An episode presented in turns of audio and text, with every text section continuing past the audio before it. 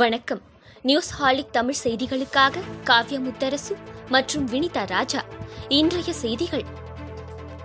தளர்வுகளற்ற ஊரடங்கின் போது செயல்பட அனுமதிக்கப்பட்டுள்ள தொழிற்சாலைகளுக்கான வழிகாட்டு நெறிமுறைகளை தமிழக அரசு வெளியிட்டுள்ளது.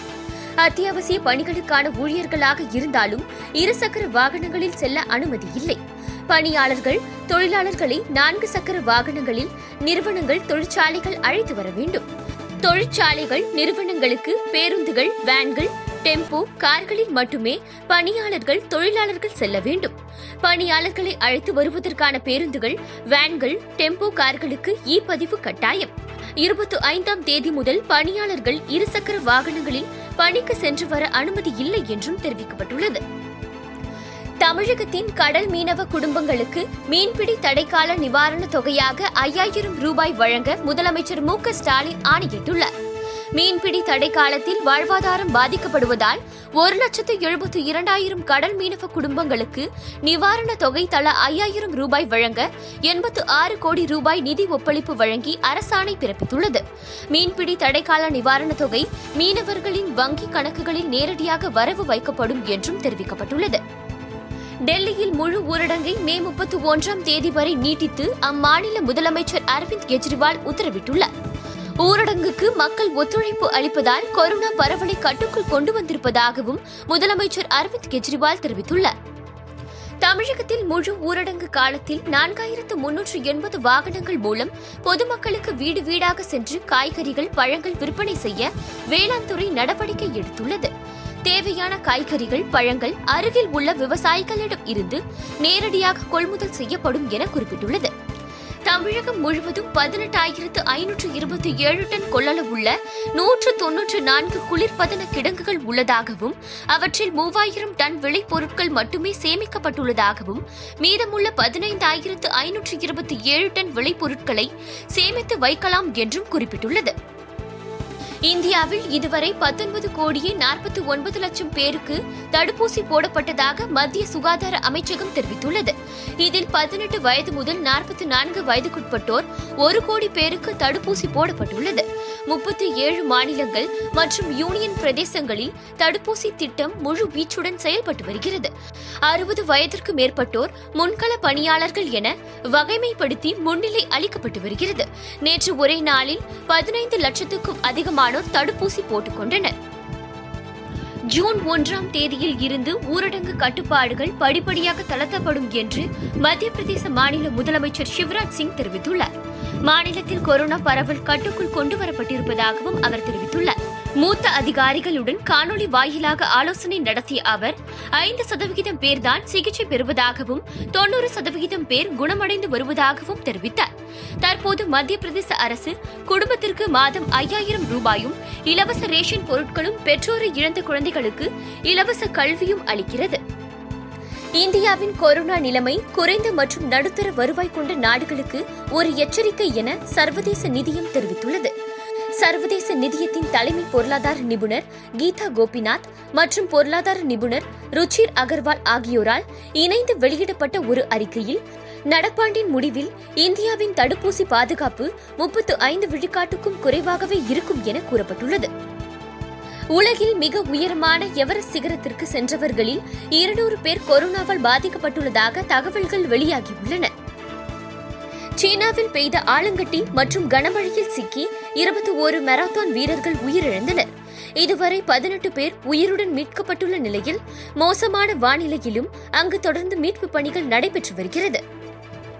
மீன்பிடிக்க சென்ற கடலில் காணாமல் போன பதினாறு மீனவர்களை மீட்க நடவடிக்கை எடுக்க கோரி பாதுகாப்புத்துறை அமைச்சர் ராஜ்நாத் சிங்கிற்கு முதலமைச்சர் மு க ஸ்டாலின் கடிதம் எழுதியுள்ளார்.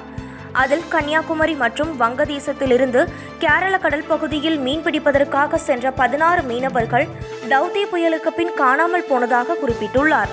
இதுகுறித்து இந்திய கடலோர காவல்படையினருக்கு தகவல் தெரிவிக்கப்பட்டுள்ள நிலையில் இதுவரை தகவல் ஏதும் இல்லாததால் அவர்களது குடும்பத்தினர் மிகுந்த கவலையில் இருப்பதாக முதலமைச்சர் ஸ்டாலின் தனது கடிதத்தில் குறிப்பிட்டுள்ளார். கொரோனா தொற்று குறைந்த பிறகு பனிரெண்டாம் வகுப்பு பொதுத் தேர்வை நடத்த வேண்டும் என மத்திய அரசு நடத்திய ஆலோசனைக் கூட்டத்தில் தமிழக அரசு தெரிவித்துள்ளது.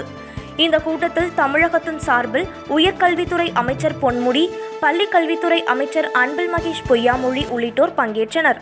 தேர்வில்லாமல் மாணவர்கள் தேர்ச்சி செய்யப்பட்டால் அது மாணவர்களின் எதிர்காலத்தை கடுமையாக பாதிக்கும் என்றும் தமிழக அமைச்சர்கள் ஆலோசனை கூட்டத்தில் வலியுறுத்தினர்.